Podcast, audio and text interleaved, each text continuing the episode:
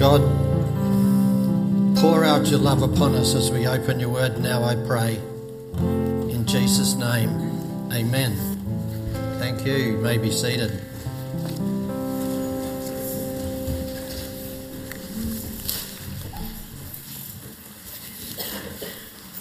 I do consider it nothing less than a privilege to be able to preach God's word to you today. The name of my sermon, the title, Flowing in God's Love. Now, this is part three of a series. Part one was preached on April the 23rd last year. Its title, Extravagant Love. The content, God's love for us is nothing less than extravagant. Part 2, July 16, title Living in Love. Our text 1 John 4:16. This is an amazing. This is amazing. And so we know and rely on the love God has for us. God is love. Whoever lives in love lives in God and God in him. I, I just think that text holds so much power in it. We can know God's love we can rely on God's love and we can live in God's love. Now, under the heading, Living in God's Love, we looked at finding ourselves in God's love, resting in God's love, rejoicing in God's love, trying in God's love, sighing in God's love, leaning on God's love, and learning in God's love. We ran out of time. I couldn't finish the last two points under that heading. They were dying in God's love and flowing in God's love. Now, dying in God's love, I'm preparing that one. That's going to be at a future date. I'm dying to preach it. That's as funny as it's going to get today, I think. today, flowing in God's love. Now, firstly, because most of us have the gift of forgetting, I want to start with a few foundational facts shared in those previous two sermons. Now, really, the subject of God's love is the most foundational, important, wonderful of all subjects. In our reading today, 1 John 4:16, we read these amazing words that include God is love. The great thing is this love looks our way. In 1 John 4 8 and 9, just a little bit above where we just read, again we read, God is love. God is love.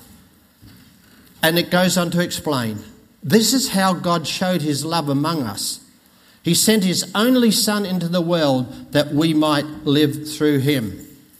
Put very simply, God loves us. Jesus proves it. I could actually wind up my sermon there. God loves us. Jesus proves it. Now, Jesus defined and demonstrated God's love to us very clearly. He said, When we come home to the Father's love, He sees us coming, He runs to us, He hugs us, He kisses us, He forgives us, He puts a robe on our shoulders, sandals on our feet, ring on our finger, and then throws a party. Do you know what this means? Simply this He really loves us. God really loves us. In Matthew 9, verses 35 to 36, we read Jesus went through all the towns and villages, teaching in their synagogues, proclaiming the good news of the kingdom, and healing every disease and sickness. When he saw the crowds, he had compassion that flowed out of his love. When he saw the crowds, he had compassion on them because they were harassed and helpless like sheep without a shepherd. Listen to what Billy Graham says of Jesus when comment, commenting on these scriptures. Jesus loved as no human is able to love. He looks at us all this way. His love engulfs the whole world, the whole human race, from time beginning to end. His love knows no bounds, no limits, no one is excluded. And of course, the greatest demonstration of this love, the cross. Jesus died that we might live. Jesus said, No greater love has no one but this, that he lay down his life for his friends. Now, I know he was speaking to his disciples that time when he said, You are my friends, but I believe he would look at us and say exactly the same. Love defined.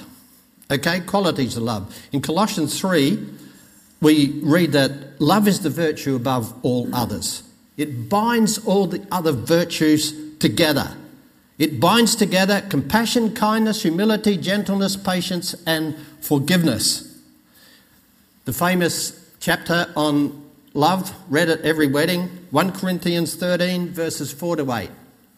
Love is patient, love is kind, love does not envy, it doesn't boast, it isn't proud, doesn't dishonour others, it is not self seeking, it is not easily angered, keeps no record of wrongs Love does not delight in evil but rejoices with the truth. It always protects, always trusts, always hopes, always perseveres. Love never fails. Love never fails. There's some qualities of love. But here's the definition for us today the most fundamental characteristic of this eternal love of God is that it seeks the good of the other it values the other. Now, I just want to quickly note it doesn't mean that anything goes. In the Old Testament, God disciplines the nation of Israel and individuals who he loved in no uncertain way. In the New Testament, Jesus had very harsh words for the proud religious Pharisees. His words were, they're so harsh, but they were a wake up call. Those guys needed a smack in the face. See, they were lost in their religion. And then we know that Jesus overturned the tables in the temple, saying, This is to be a place of prayer, not a market for money making. Another wake up call. Keep your priorities in order. Our responsibility when we love speak the truth in love. Now, I believe that we're designed to be loved and to love. We read, God is love. The word love, love, loves, loving appears about 700 times in the Bible. It's the major theme. In fact, this could be simply called a love story. In Galatians 5 6, we read, The only thing that counts is faith expressing itself in love. The only thing that counts is faith in God, trust in God, relationship with God expressing itself in love. And then 1 Corinthians 13 2. If we do not have love, we are nothing. Without love, guys, forget it. Without love, forget it. Jesus said the most two important things in life are you know them love God and love people. Love, love is the most important thing. Now, whether we know it or not, we want to know we were loved. And that desire to know that we're loved, that we're valued, can result in us trying so hard to impress others that we might be loved. Or the alternative, it may cause us to give up altogether as we feel unloved and worthless. Illustration Ed Smith, some of them you will know the name. He, uh, he uh, authored the book Healing Life's Hurts. He says, I remembered a time from the second or third grade when I was on the playground. Two children had been appointed to choose sides to the game we were about to play. I was the very last to be chosen for the team. I watched as the team captains argued who had to have me on their team. I felt rejected, unloved, not good enough. The message underneath these feelings were lies that I believed and they were the source, the source of the pain I was experiencing. But the Spirit of Christ later revealed these words to my heart and mind I love and want you, and I choose you. The instant I understood these words, the anxiety and tightness in my chest vanished. My memory of what happened on the playground is not traumatic. It was not about abuse, yet it contained lies that were hindering my adult life. David Watson, in his book Fear No Evil. Now, David Watson was the Anglican minister at a little church in York, England, had a handful of people about to close. God used him in amazing ways. It finished up ministering to 3,000 people in that church. but also it got him to be a traveller over the whole world uh, preaching. And he shifted to London and about a month later was diagnosed with cancer of the bowel. He wrote the book Fear No Evil during the period from January 1980 until February 1982, one year when he died of cancer. All that time he was hoping for healing but suffering terribly. He said, Once when I was deeply depressed, possibly due to a sense of personal failure, a friend wrote to share what he thought God was saying to me. Although he knew nothing about my depression at the time, this is what he wrote My child, I want you to know and feel that I know and love you. I love you because I first knew you. I know you at depths that are even hidden from you. My spirit searches every corner of your being. I love you, not because I don't know and understand you, but because I do know and understand you. I want you to know and feel that I love you as you are, not because of what you have already achieved for me in my power, not because of what you hope to achieve, but because of who you are, my child. Enjoy who you are, my child. My child, who has nothing to prove but the depths of your Father's everlasting and unchanging love. David says, I took that as a prophetic word, a word from God, and it completely unlocked my depression. Although I was constantly telling others how much God loved them, I needed to hear and know that for myself. But here's something amazing that he writes a little later in his book. I looked more dead than alive. However, God has been far from inactive in my life. This was written in Jan 84, one month before he died. About 1 a.m. on Sunday morning, I had an asthmatic attack, along with the cancer that had spread to his liver. He has this asthmatic attack. In my helplessness, I cried out to God to speak to me. I'm not very good at listening to God, but between 1 and 3 a.m., God spoke to me so powerfully and painfully that I'd never felt so broken before Him. And He says, I still do. He showed me that all my preaching, writing, and other ministry was absolutely nothing compared to my love relationship with Him. I'm now not clinging to physical life, he says, but I'm clinging to the Lord. Father, not my will, but yours be done, he says. In that position of security, I have experienced once again his perfect love, a love that casts out fear. The point I wanted to emphasize in reading that is not only do we appreciate being loved, but God appreciates being loved. Did you hear what he said? It's not your teaching, it's not your preaching, it's not the books you've authored that are concerned to me. It's your love relationship with me. It's a two way thing. See, God, God has feelings. He can be grieved. He, he can be filled with joy. I think sometimes God is more like us than we actually realise. He loves to be loved as we love to be loved. In Matthew 7 21 to 23, it's coming up. Not everyone who says to me, Jesus speaking, Lord, Lord, will enter the kingdom of heaven but only the one who does the will of my Father who is in heaven. Many will say to me on that day, Lord, Lord, did we not prophesy in your name? In your name drive out demons, and in your name perform many miracles? I'll tell them plainly, I never knew you. Away from me, you evildoers. See, Jesus is saying again, guys, it's not about religion, it's about relationship. And someone put it this way God wants our love, not our luggage. Last bit on love. Little tract that somewhere along the way I picked up. Max Lucado, 316, the number of hope. Now that's not the time I'm going to finish my sermon. It's actually a scripture that we all know well. For God so loved the world that he got it, gave his only Son, that whoever believes on him will not perish but have everlasting life. This is what he says about God's love. God loves you because He chose to do so. God wasn't attracted to you and didn't choose you because you were big and important. He did it out of sheer love. God's love for you depends on His goodness, not yours. And since He is totally good, you are absolutely loved. You don't need to win His love, you already have it.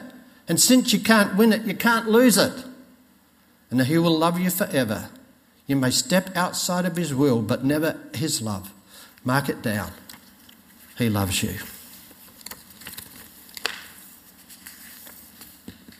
Okay, this is where the sermon starts flowing in God's love. That was the introduction. We're now going to get up close and personal. Ephesians 5 2 says to us very plainly live a life of love. Live a life of love. We need to live in love for our own sake because the opposite to love is hate, bitterness, envy, jealousy, unforgiveness. If these negatives are in our spirit, we'll be unhealthy and unhappy. Proverbs 17:22 A crushed spirit dries up the bones. An unloving spirit bashes the bones, muddles the mind, and sours the soul. God's love in our hearts sets us free and blesses us in every way. But we need to live in love for others' sake. You know, people need to be touched by God's love. The challenge for us today God's love can flow through us to others. I know I shared this with you.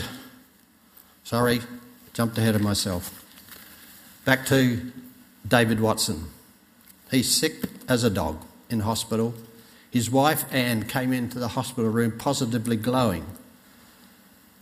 And she told him, John Wimber, Blaine Cook, and John McClure are arriving here on Wednesday. Some of you will know the name John Wimber. He's deceased now, but God used him in a big way to, uh, to minister around the world.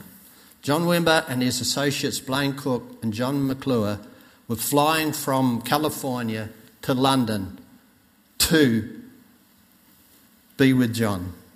That's fantastic. I could hardly believe it, I replied. I knew that they were praying for me, but all three of them to fly over from California seemed incredible. Why bother with me? I asked myself. Why me? My eyes became moist. What did they say, Anne? Simply that they love you and they're coming straight over. They're booking rooms in a hotel because they don't want to be a burden to anyone.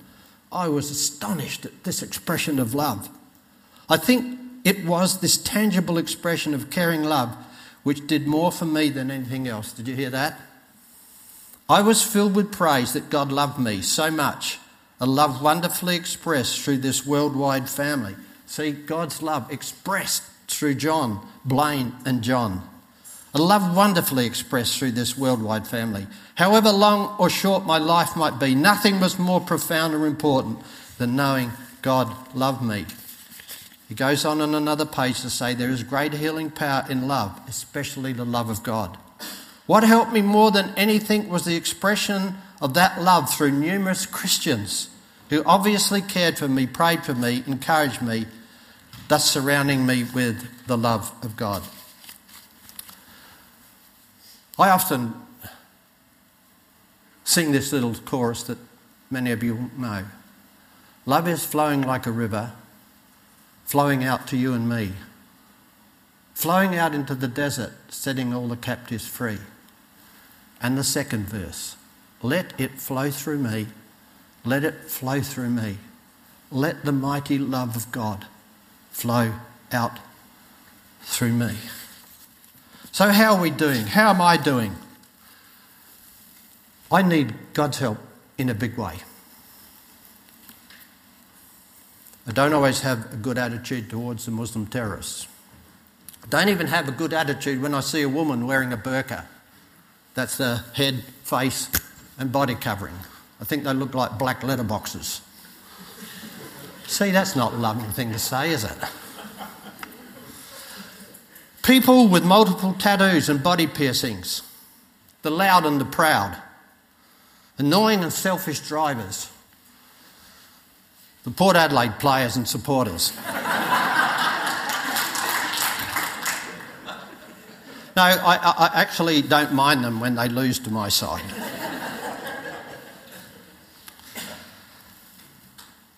and those that I don't like for whatever reason, like those who perhaps voted yes to the same sex marriage, and those who put the yes vote into practice. See, I need help. I know it. I know God wants me to love everyone, friends and enemies, those that agree, those that disagree. I know that God loves everybody. We've established that in this sermon so far. He wants me, He wants you to tell others about His love for them. But I know that if God's love is not in my heart, my telling will not be listened to and have any good effect. I know that. This is where I was going to start. I've told you this story. I'm on the train from Venice to Trieste with Narina and my daughter Natalie. And uh, the carriage was rather empty, but there was a young lady sitting by herself on the train. She had tattoos, body piercing, different hairstyle, her clothing, probably a bit gothic, I think. I had judgmental thoughts towards her. They weren't loving. But as she was getting off at a station well before Trieste, I noticed she was carrying a small cage. And I was standing there and I said, Oh, hello, what's in the cage? Sorry. I saw her face change. Her countenance changed before me. Her face lit up. She smiled. She proudly took the cover off the cage and showed me her new little kitten. In front of my very eyes, a beautiful young lady appeared. I liked her. We talked together. We shared a friendly goodbye. I've not forgotten the lesson. Don't be too ready to judge by outside appearances. See, in our sharing, if we have an attitude of superiority, forget it. If we simply have an argument we want to win, forget it. If we treat people as a statistic, if we witness because we love ourselves, how good we can speak and what we know, forget it. We may win a person to our cause, but not the cause of Christ. You know this little quote. A person really won't care how much you know until how much they know you care. John 13 34, Jesus said, This is how people are going to know you're my disciples by your love for one another. We can abbreviate that by the love that's in your heart.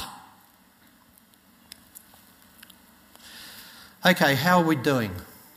We're going to 1 Corinthians 13 4 to 8. Yes, we've been there. But what I want you to do, this is a test, all right? Instead of the word love, I want you to put your name there and we'll see how we're going. I'll put my name there. You put your name there. David is patient. David is kind. David does not envy. David doesn't boast. David is not proud. David doesn't dishonour others. David is not self seeking. David is not easily angered. David keeps no record of wrong. How are you doing, guys? Poorly as me? I don't even feel I can read it. David does not delight in evil. David rejoices with the truth. David always protects, always trusts, always hopes, always perseveres.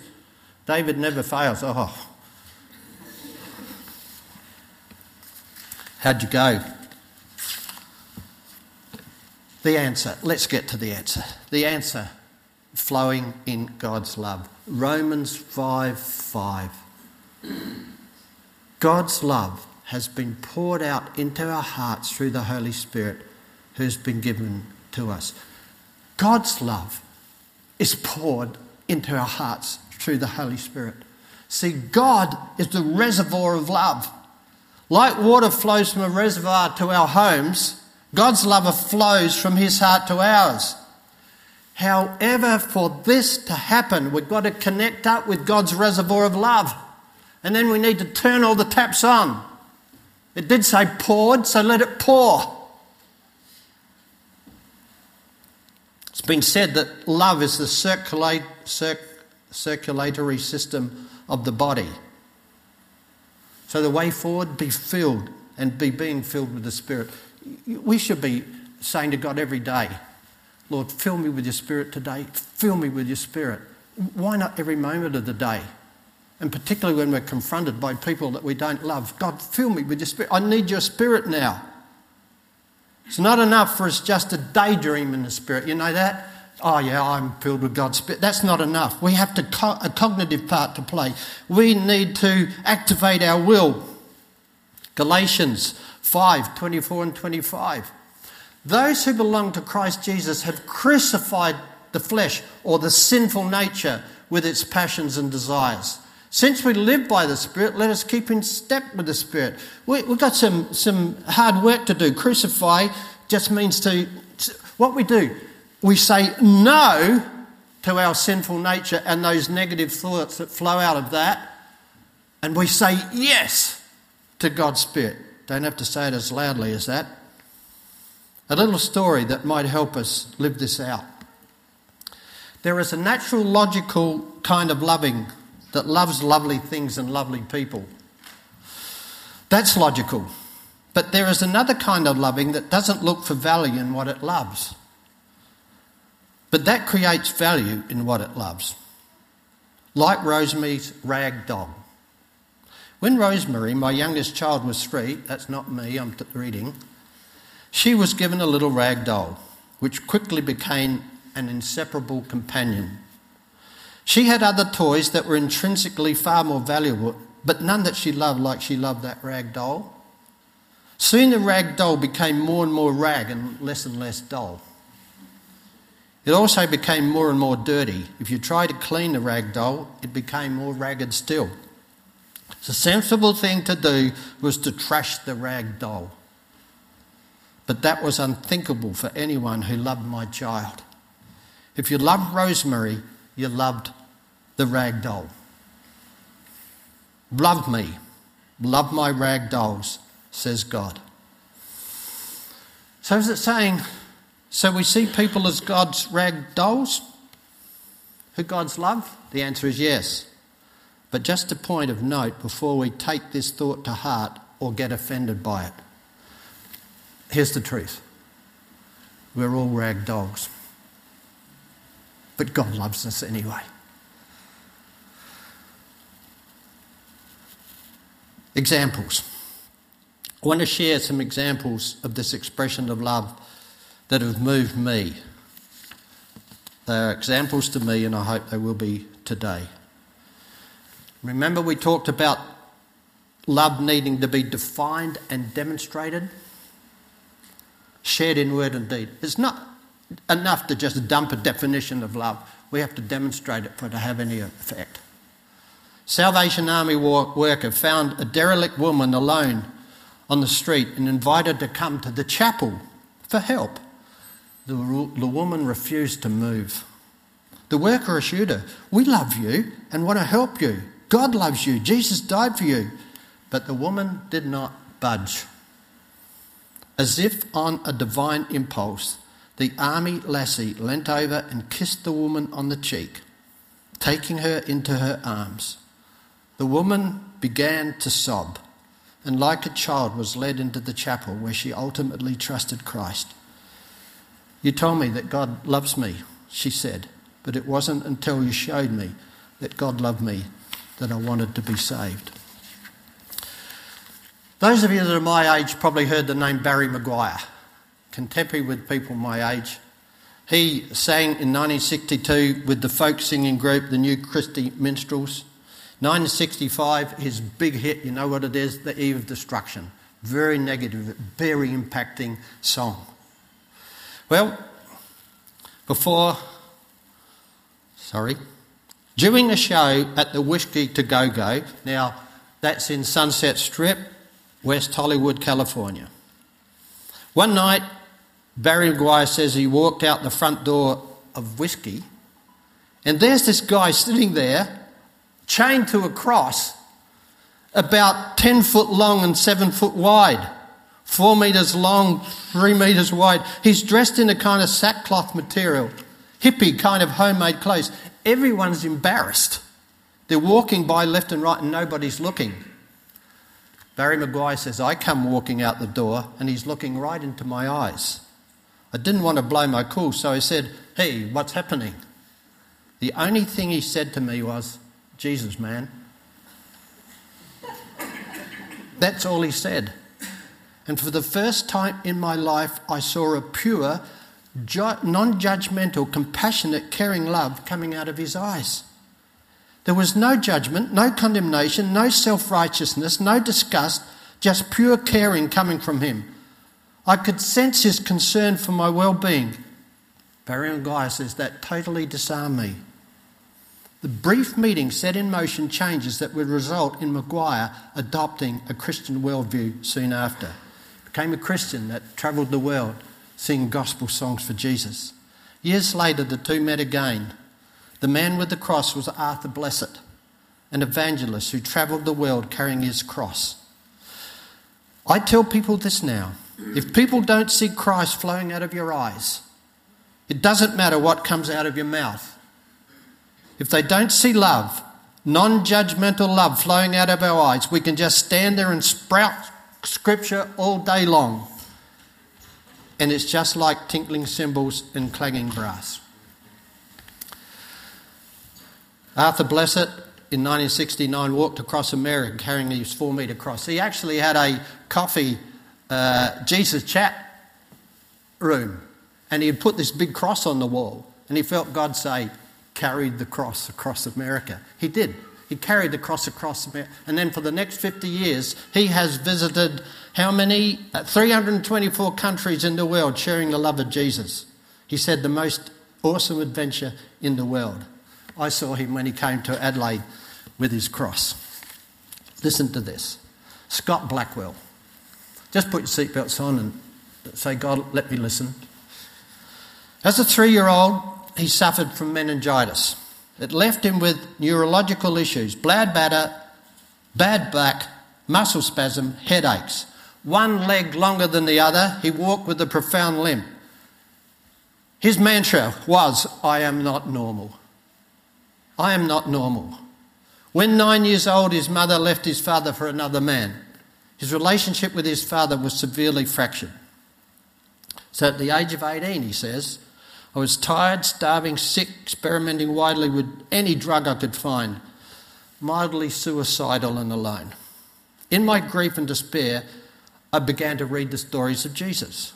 I soon found myself kneeling in, an, in my empty bedroom in the apartment I shared and praying, God, if you get me out of this, I'll be your friend forever. God was merciful. God kept his part of my deal and so I did what every young adult male would do. When things got better, I promptly forgot about him and my promise. I enrolled for university and then dropped out after failing every subject. I realised that I'd better get a job. I landed a job as cook in an inner city youth crisis. It's Sydney, by the way. A Christian organisation rang the crisis centre. The witness and behaviour of the welf- Christian welfare staff at the centre made a significant impact on me. The kids who came into the centre were what I used to call knuckle kids. They were hard, violent, deceitful, ruthless. Day after day, I watched the staff deal with these kids. They seemed endlessly patient, wonderfully gentle, and they were always forgiving. The kids abused them verbally and physically, threatened them, spat on them, and ridiculed them but they never took a backward step from love. And the kids kept coming back day after day. I watched them. I came to see the enormous gulf between their attitude and mine. Their tolerance and patience came from a different place. Their willingness to love in the face of abuse was totally mystifying. But I knew deep in my heart that to be like them was what I wanted and needed most. They had something that I lacked Whatever it was, it shone through their words, work, attitude, and motivation. It was Jesus. So I found myself praying again. I was crying out for rescue and change. I wanted God to be real in my life. I wanted Jesus to be a person I could relate to and lean on. And by degrees and through God's grace, my prayer was answered. I began to talk, read my New Testament. I went to church for the first time and was astonished to hear a message that was intelligent, understandable, and challenging. That's a challenge to preachers. I hope my message is intelligent, understandable, and challenging. Most important of all was the wonderful discovery of forgiveness. I was free. I was free from the hurts that had dogged me since my childhood. I was free from the resentment I carried concerning my disability. I was free from the baggage of a broken family. I discovered I could actually step away from the anger I felt towards my mum. Began to better understand my father's frailties. Finally, I was able to understand myself, why I was the way I was, and I didn't need to live in an attitude of bitterness and self defence. I didn't have to be the man I was, I could be someone new. To discover all these things in the salvation message of the gospel was pure joy. It was like finally breaking the surface of deep, dark water and being able to breathe again. I was free to live and love as God had always meant me to. The night I finally realised the whole truth of the gospel, the love of God fell on me like a hammer blow, and I held my ribs while I wept. They were tears of grief blended with joy that God would love me in such a way, that God would save me at the terrible cost of death of his one and only Son, a love I'd never dreamed existed. I stood up as a new creation, a new man with a radically transformed understanding what it means to be truly healed. Fantastic, but did you hear where it started? In a crisis centre when he observed the love in the workers' hearts. He saw it. He saw it demonstrated. He is now an ordained minister serving God in Sydney.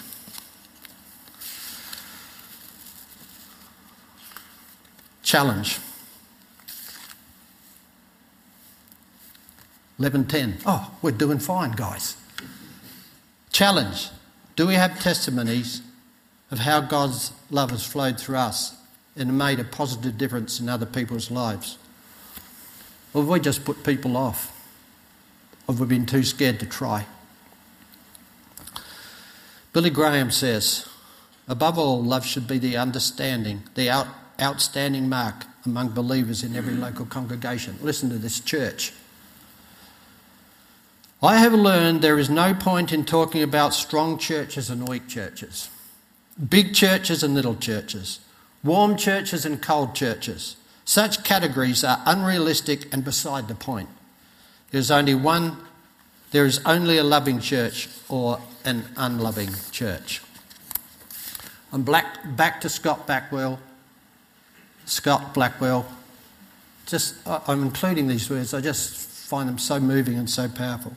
He says, It is our privilege to minister the love of Jesus to each other. We share our courage together in times of difficulty. We speak to each other of our hope in times of adversity. We are there to steady one another should we stumble we are ready to carry one another should we become frail. We suffer, we grieve, we mourn together. We rejoice, we weep, we learn together.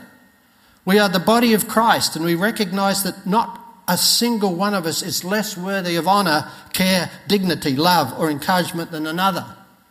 We walk towards Christ the King and we walk together. In this way, we declare our faith in God. In this way, we show our discipleship and reveal our Master to the world. A new commandment I give to you that you love one another just as I have loved you. You also, you also are to love me, to love one another. By all this, people will know that you are my disciples if you have love one for the other. Barry Chant, in his book on revival, concludes his book with these words When all is done, the game is over, the crowds have gone home the lights have been turned off. This is the primary question that will remain Did we love as Jesus loved? Church, the Hills Christian Family Centre, may we be known for our love. Individually, may the words of the simple chorus be meaningful to us all. Love is flowing like a river, flowing out to you and me, flowing out into the desert, setting all the captives free. May we all sing, Let it flow through me. Let it flow through me. Let the mighty love of God flow out through me. You know, my little saying, be open for business. I believe if we tell God we're open for business, He'll send the customers along. We need to just make sure that His love fills our heart. May God's love touch people that God loves as it flows out to us. Because I've got a minute, the eve of destruction. Just a couple of lines. The eastern world is exploding, violence flaring, bullets loading. You're old enough to kill, but not for voting. You don't believe in war. What's that gun you're toting? The button is pushed, there's no running away. There'll be no one to save with the world in a grave. Think of all the hate there. Take a look around. You may leave here for four days in space, but when you return, it's the same old place. Hate your next door neighbour, but don't forget to say grace. You can bury your dead, but don't leave a trace. You tell me over and over and over and over again, my friend, you don't believe we're on the eve of destruction? No, no, you don't believe we're on the eve of destruction. I don't know how close it is. The Bible talks about coming. The world needs to be touched by the love of God. And it's the only love that can make the difference. Amen. Music team, you come.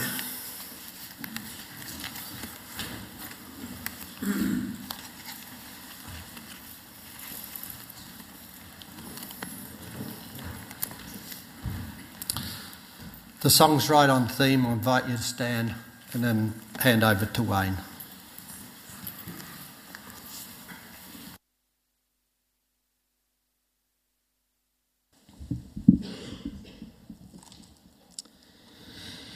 Yeah, when Dave shared about what he was going to be preaching on this morning, I felt this song really fitted well that that um, we'd take his his love to those around us and that we'd build our life on his love. Let's stand together to sing. And if you've been touched in any way this morning and you would like um, someone to pray with you, or if there are things going on in your life that you'd just love to share with someone, just feel free to come down the front and there'll be someone who will be willing to stand alongside you and to pray with you.